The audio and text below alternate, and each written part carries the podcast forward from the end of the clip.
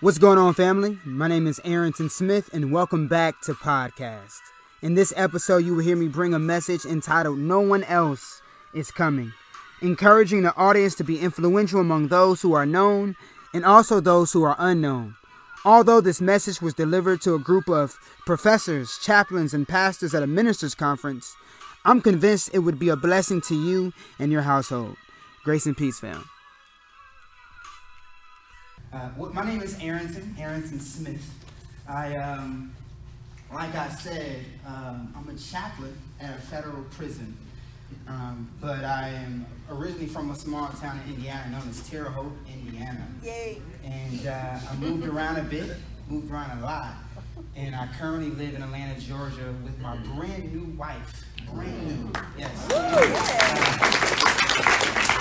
I've been married for about eight months. And uh, I mean, I'm a rookie to this, so keep me in prayer. uh, but my wife, Gabrielle, uh, due to her busy schedule, she was unable to make this meeting, but she does send you her regards. And um, I'm a, I've been I'm a chaplain. I've been a chaplain for the past five plus years. Like they said in the introduction, I started off as a sports chaplain, uh, continued as a hospital chaplain, and now I face the toughest ministry field I've ever had in my life as a chaplain at a federal prison. And, the reason why I find it so tough is because it, in other forms of ministry I've had, the people I was serving, they've had spiritual support outside of me. Outside of the chaplain's office, they had spiritual support. When I was a youth pastor, the young people, they had parents, they had uncles, they had a head pastor. Uh, when I was a hospital chaplain, the people, the inmates, I mean, not the inmates, I'm so sorry. uh, but the patients, the patients, they had support outside the chaplain. They had family members, they had pastors, they had leaders and loved ones. But in a, in a prison context, what I've learned is a lot of times the chaplain, the chaplain is the only spiritual support an inmate might have. The only. And I find that to be a, be a tough thing at times and uh, I'll never forget when I first started working at a federal prison. I was um, I was working a late night. I was working a late night, and um, no one no one was there. My supervisor wasn't there with me, and I was new to working alone. I got a call on the radio from the lieutenant, and the lieutenant said, "Hey, uh, chaplain, we got an irate inmate. I need you to talk to him." And me being there alone, I'm like, man, you know, I I responded with a bit of fear. I responded kind of slowly, and I went to the to the lieutenant's office. I'm like, hey, what's going on? And he saw that I was a bit nervous, and he pulled me aside. He said, hey, young chap, hey, young chap, I know you're new to this. I know you're you're new and you're getting used to this environment, but guess what? No one else is coming. He said, you're all this inmate has. He said, if you don't talk to him, no one else is going to talk to him. Chaplain Smith no one else is coming. And that stuck with me. So this morning, I'm going to preach a message entitled, No One Else is Coming. Because we just finished, uh, we're not really through a pandemic, but some say we are, but, but we just got through a pandemic. And fear has swept our nation like never before. And guess what? The hands and feet of Jesus, the body of Christ, is all this world has. No one else is coming, church. Mm anxiety and depression is at an all-time high, and no one else is coming. I'm preaching a message entitled No One Else is Coming. If you have your Bibles, please turn to Acts chapter 1, verses 8.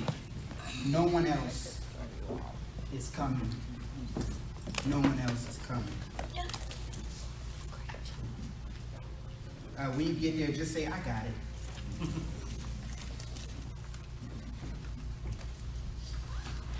I got it. I got, got it. it. All right. Acts chapter 1, verses 8. It says, But you will receive power when the Holy Spirit has come upon you. And you will be my witnesses in Jerusalem and in all Judea and Samaria and to the end of the earth. Allow me to paint a narrative picture. Jesus had just died. But yet on the third day, on the third day, we know he got up with all power and glory in his hands. And when he when he got up from the grave, we know he did not immediately ascend into heaven. Instead, we know that the Bible shares with us that he spent about 40 days on earth. And during that 40 days, he spent some time with his apostles. He spent some time with those whom he loved for 40 days. And after that 40 day, 40th day, he is about to ascend into heaven. But before he ascends, he leaves one last message. One last word, one last message, and that is the message of Acts chapter 1, verses 8. You will receive power when the Holy Spirit has come upon you and you will be my witnesses in Jerusalem and in all Judea and Samaria and to the end of the earth. There is so much to this text.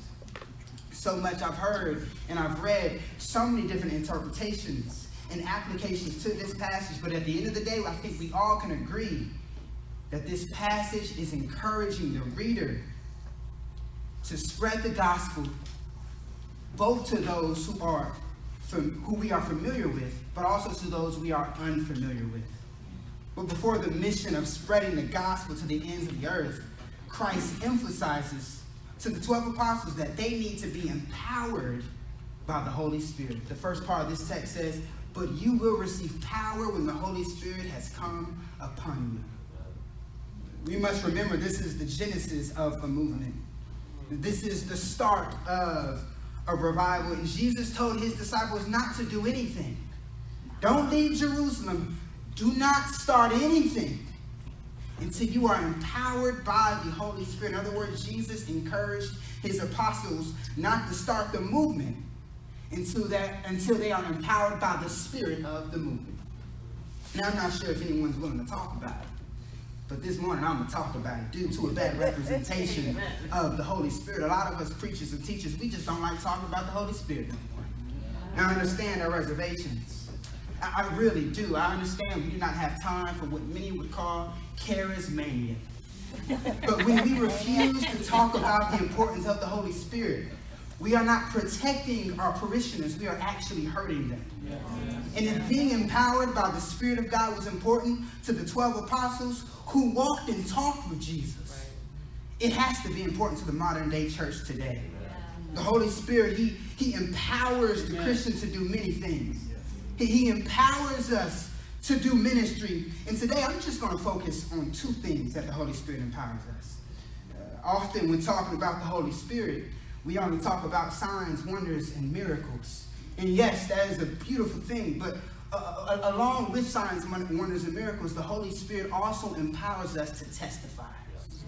In fact, anytime we see one being filled with the Spirit of God in Scripture, it is almost immediately followed with a wonderful presentation of the gospel. Every single time we see someone being filled with the Spirit, they then share the gospel effectively. I can prove it to you, Acts 4 8. Peter is filled with the Holy Spirit and preaches to the rulers that Jesus is their only hope for salvation. Acts 4:31. The disciples are filled with the Spirit and they speak the word of God boldly in the face of severe persecution. Acts 9:20.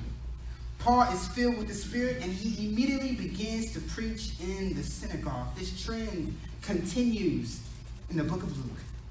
John the Baptist, being filled with the Spirit, proclaims the coming of the Lord. Family and friends, when you see the Holy Spirit being active, you also see the spreading of the gospel. Perhaps the reason for a lack of church growth is due to us hindering the Holy Spirit. Did you know that 95% of our church growth isn't really church growth?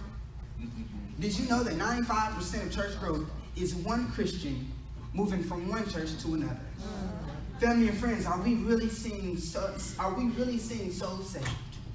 Are we really seeing people born again, or are we just competing for the same old Christian soul who's been serving Jesus for 30 years? Friends and family, it's time to be about the mission of God, but we cannot be about the mission if we, not, if we are not empowered by the Spirit of God. Oh, brothers and sisters, it should be our desire to live out a ministry empowered by the Holy Spirit so that we can preach the gospel effectively and win some to Christ. Mm. The second thing I want to hit on is that the Holy Spirit also empowers us to persevere. He empowers us to keep going. When we read Acts 1 8, we must keep in mind who Jesus is talking to. Jesus is talking to a group of people, the 12 apostles, who would regularly be thrown in jail, regularly be persecuted, beaten, stoned, exiled, some beheaded, and some crucified. These 12 men regularly went through persecution. But for some reason, for some reason, they had the power to keep going. Some reason they never gave up. I'm convinced it's because they were empowered by the Spirit of God. Preacher, have you ever felt like your life's work was a waste of time? Mm. Teacher, have you ever felt like your teachings are just falling on deaf ears? Do you know what it's like to work, to work and work and pray and pray and pray and feel like no results are taking place? Oh, brothers and sisters, you are not alone in this. Welcome to the fellowship of the unashamed. You are not alone. But we cannot allow the enemy to make numbers a priority. Right. Please catch this. We, do, we cannot allow numbers to be our goal. And if you don't hear anything I say this morning, hear this. Success is not a number. Success is faithful labor. And it is the Holy Spirit that empowers us to be faithful in spite of the difficulty that ministry may bring. My brothers and sisters, I'm urging you to be faithful. I'm urging you to persevere. Professor, be faithful. Chaplain, pastor, be faithful. Husbands, wives, be faithful. But in ourselves, we cannot do this. We cannot be faithful on our own. You know, when you read the Bible, it seems as if people of faith have a hard time of being faithful. We are so prone to fall away. We are so prone to give up. But by the Spirit of God, we're able to persevere and keep going. You know, I've, I have not lived long. I'm 26 years old. But one thing I have learned in this short life is that I ain't the one making this thing work. Now, I'm not the one keeping this thing together. But it is the Holy Spirit that is keeping this life. He's keeping the ECA, and He's keeping this movement known as the church together and alive and relevant. Church, we got to allow the Holy Spirit to keep us going. My family and friends, I can hear our ancestors singing. I can hear our ancestors singing, not by might, nor by power, but by the Spirit of God. You see, as spirit filled people, we are a little bit different. We're a little bit special. You know, we have a legacy of other spirit filled believers that we can stand on their shoulders. But we have a legacy of spirit filled believers that have gone before us. And guess what? They were perfect. They were, they were gifted in the art of perseverance. I'm reminded of the faith of Harriet Tubman who would sing, Before I'll be a slave, I'll be dead in my grave. Mm. She was faithful in her mission. She went back to the plantations not one time, not two times, but 13 times to free God's people. In spite of her life being in danger day in and day out, she was faithful. Why? Because she was empowered by the Spirit of God. Mm. I'm reminded of the faith of Martin Luther King Jr. In spite of being denied a place to study, an Orthodox seminary, that is. In spite of being a, a, denied a place to study at an Orthodox seminary, because of the color of his skin, he was faithful.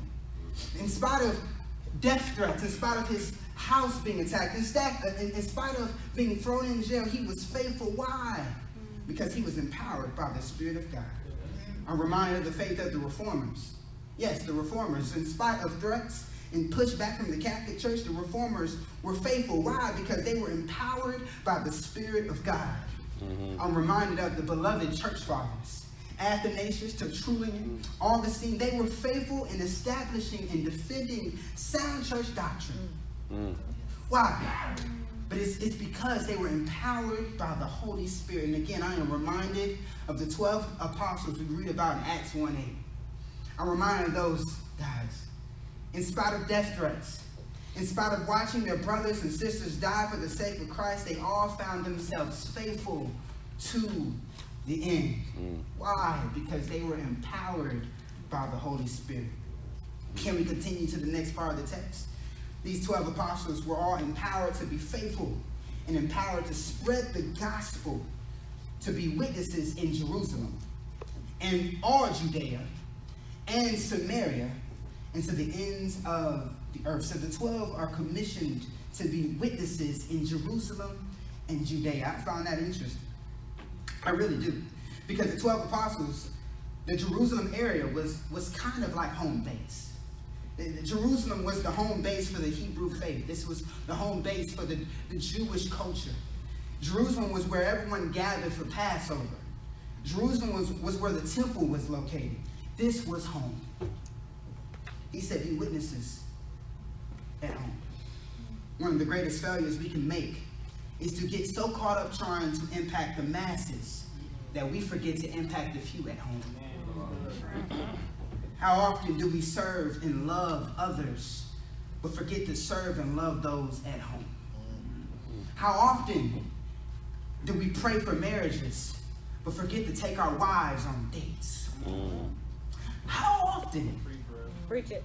How often do we share the gospel with those we are serving, but our family at home, our children have no concept of the gospel and love of Jesus Christ?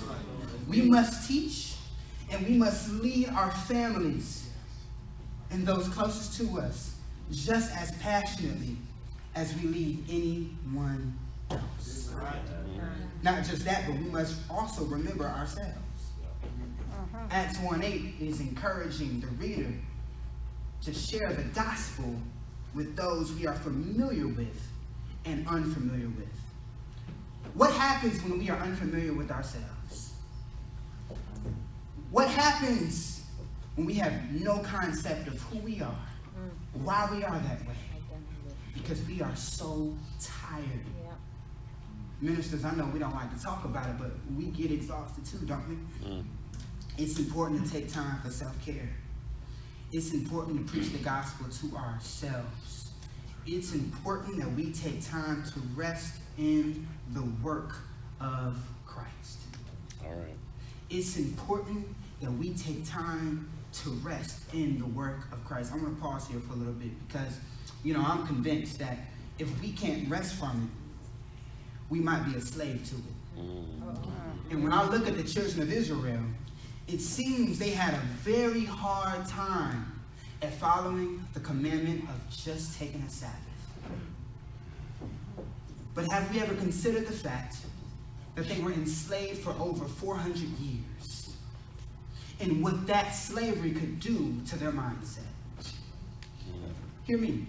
They, they were living lives where they were defined by what they can produce.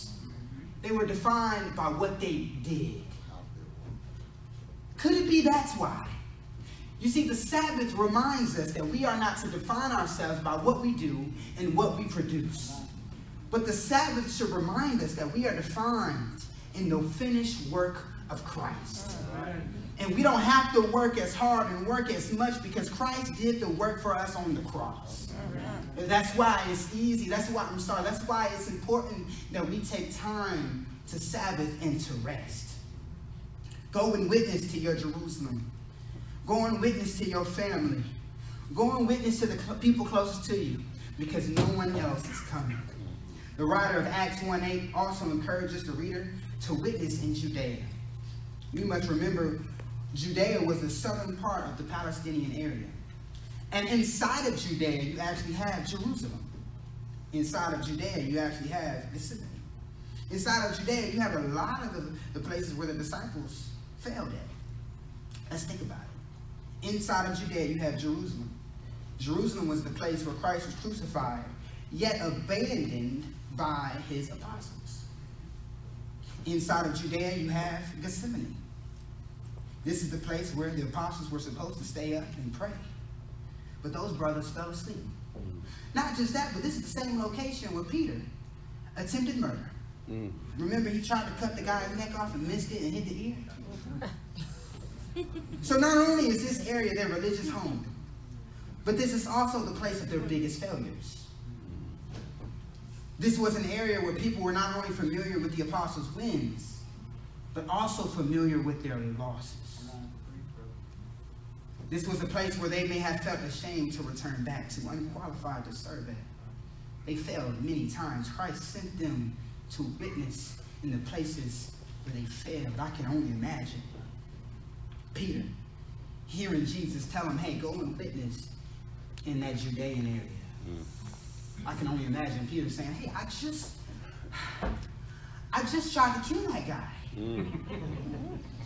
Jesus, I just, I just denied you not once, not. To, I just denied you three times. This is, this is, this is where you want me to witness. Family and friends, don't ever let your past corrupt your future. And God does not base our potential by our performances. And the places we fail do not define our lives, nor do they, nor do they define our ministry. Our failures and mishaps should cause us to lean on the power of God instead of our own personalities, talents, and gifts. God has called us to Judea in spite of our failures. I'll never forget when I first started as a chaplain in the hospital. I was terrible. I, was not good. I was an intern hoping to get a full-time residency. I was a 23-year-old seminarian. And I just couldn't relate. I, I, didn't really have any family members at that time. I hadn't really experienced any family deaths at that time.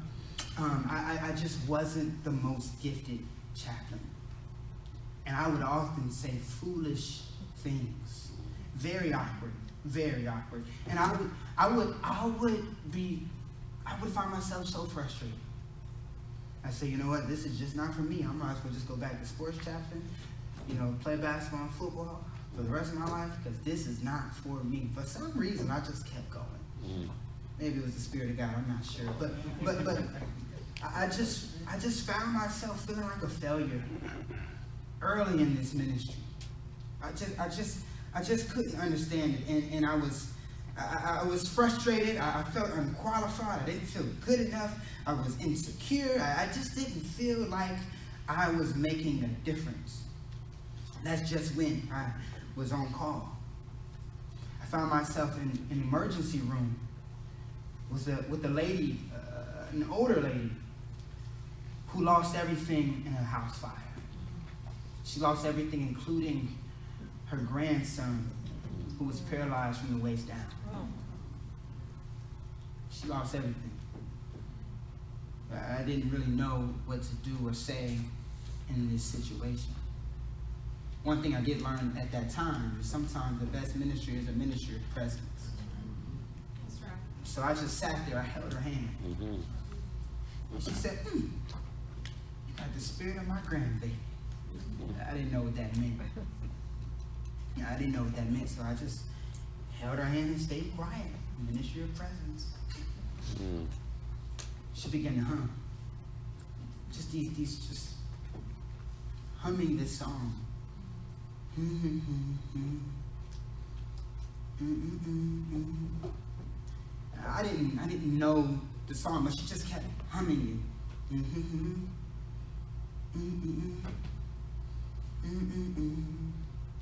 And I said, I think I, I know that song. And I said, at the cross, at the cross, where uh, I first saw the light. Mm-hmm.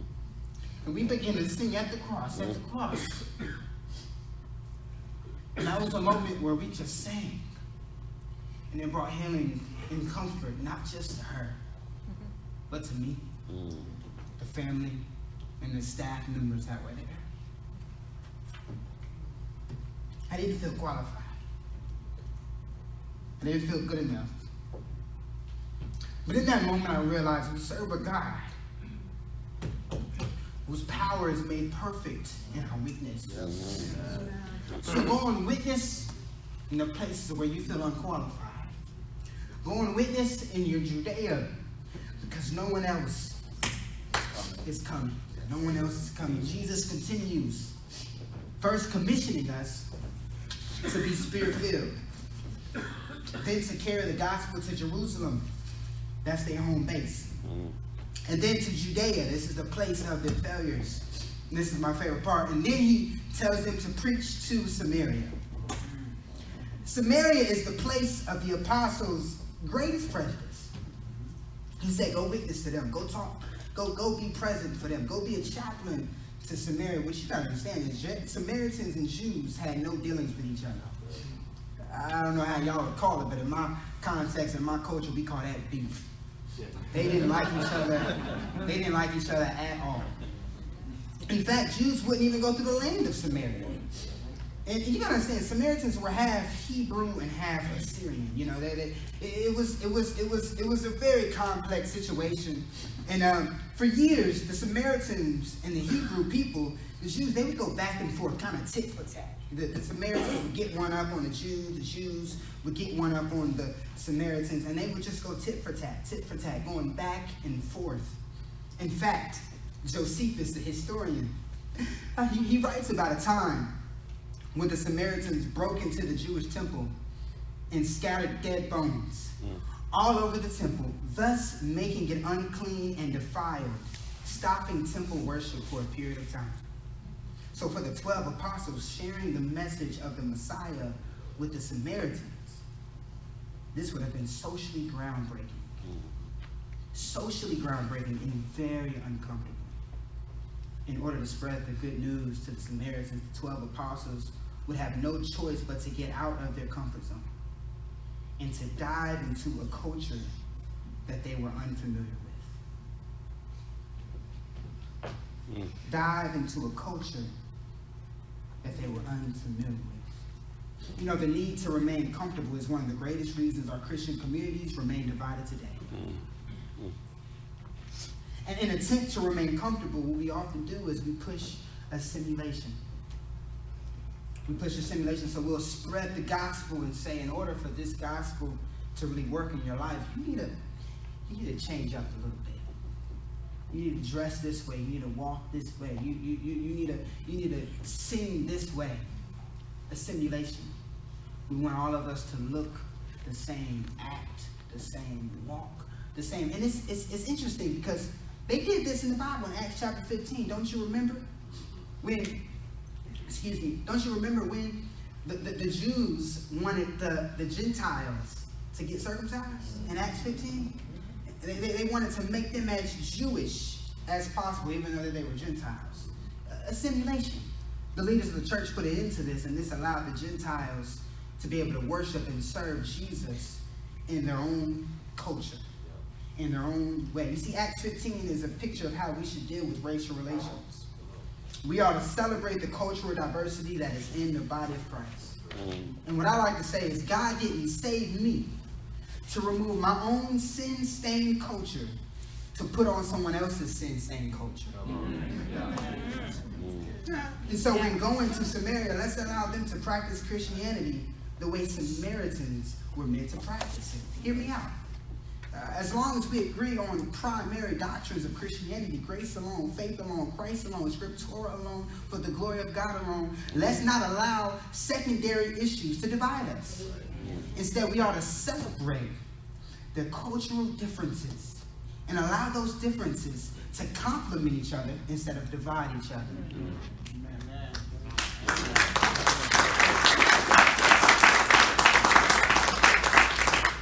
In order to bring the gospel to Samaria, the 12 apostles would have had to be comfortable with social uncomfort. Life begins at the end of our comfort zone. And racial relations also begins at the end of our comfort zone. We are better together. No one else is coming. Hmm. So again, the apostles are first told to wait for the empowerment of the Holy Spirit and then sent to be witnesses in Jerusalem, home base, Judea, the place of their failure, Samaria, the place of their greatest prejudice, and then to the uttermost parts of the world. The uttermost parts of this world. This is the place of their biggest uncertainty. This is the place where they have never been. In fact, really, no one has really gone to the uttermost parts of this world at this time, especially Jewish people. Brothers and sisters, I urge you to spread the gospel to the places no one has gone. Do the things no one has done for those that are being ordained and licensed and endorsed this weekend. Go and do the things that none of us have ever dreamed of. Young preachers, dream big. Have a ministry without limitations. Just make sure it's for God's glory alone. Reach those who no one is reaching out to. Did you know that 3.23 billion people live in unreached people groups? Mm. They don't have no access to the gospel of Jesus Christ. Let's band together and reach them. Mm. Did you know that there are 210 million people that cannot read the Bible because there is not a Bible in their language? Let's band together and let's reach them. So for the people of my under the sound of my voice, let's band together and reach the unreached because no one else is coming. And I'm crazy enough to think, yes, I am, that, that, that perhaps someone who's being ordained today, someone who's being licensed today or endorsed today might be the one to reach that 210 million people mm. who don't have Bibles, who don't have scriptura. I'm convinced that there might be somebody in this room that might do something crazy enough to reach the 3.23 billion people that don't know Jesus. No one else is coming where all this world has. Mm. Many commentarians would say that Acts 1.8 is ultimately God's promise to bless all nations through a restored Israel. Mm-hmm. I would agree. You know, we, we know that all nations have been blessed by Israel through the coming of Jesus Christ The coming of Jesus Christ, he is the greatest missionary. You see, Jesus, he left his perfect environment mm-hmm. To reach those in this room, including me. And, and everyone in this room, the Bible describes as children of wrath, spiritually dead. Right. Now, the issue is, is it's just not our, our sin, it's just not our behavior. But the issue is our nature. By nature, we are sinners and enemies of God, Romans 5. And, and so we, we, we got a bigger issue. It's just not behavior modification, but it's heart transformation. That is the work of God. And so, by God's standards, we deserve the cup of death. We deserve the wrath of God. My sin I should be burned with. I'm guilty, filthy, and stained. But I have a God who took the cup and drank my pain. God, He came and He died on the cross. And he, He's on this cross and He said, Father, Father, why have you forsaken me? At that moment, He became us. He became the sin of this world. He who knew no sin became sin. And He got my sin. And, and, and now the people in this room if you have put your trust in Jesus, you get his righteousness. Mm-hmm. That's right. So Christ made us his mission field. Christ is a missionary in himself. Amen. And if you are in this room and you do not know Christ as your Lord and Savior, repent and trust in Jesus. Mm. And you might find it odd that I would get up here and look at the face of a bunch of preachers and teachers mm. and tell them to trust in Jesus. Have y'all read ChristianToday.com lately? You know, we live in a culture where you can build a Christian empire without God. Mm-hmm. You know that? And, and, so, so, so please don't take offense. It's just in my nature. If you not have not put your trust in Jesus, repent. All right. And for those who are born again, it should be our desire to see the same redemption in Jerusalem, Judea, and Samaria that you once received in yourself. Mm-hmm. It should be your desire to make the world your mission field because Christ made you his. Mm-hmm. If you are in this room and you just need to reconnect with God, if you just if you're in this room and maybe you're burned out, maybe maybe maybe if you're in this room and you just you say, you know what, I've allowed my ministry to go from a ministry to just a job, and I've lost the ministry aspect of it, and I'm just wanting to get a paycheck. This is for you. If you're, if you're in here and you just need to be empowered and refreshed by the Holy Spirit because you're exhausted, you need the Spirit of God to help you persevere, if you any of those things, please stand. I'm not going to call you up to the front. We just want to pray. Heavenly Father, I thank you for those standing and those who are not. I thank you for your mercy your grace, everything you've done, everything you're doing, and what you will do. Heavenly Father, breathe on us. Holy Spirit, we welcome you into our ministries. We welcome you into our lives. And we ask that you would do what only you can do. God, we ask that we would have ministries that would see people be redeemed mm-hmm. and connected with you. Not just that, but God, I ask that you would you would breathe in our ministries to our families. I also ask that you would you would minister in those places where we don't feel good enough.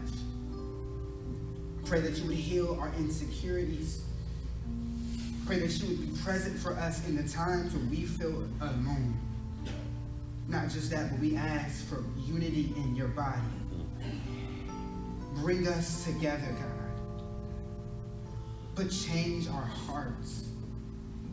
May our hearts be in, line with you and not our own pride and egos. God, today we come to you. In Jesus' name we pray. Amen. Amen. Amen.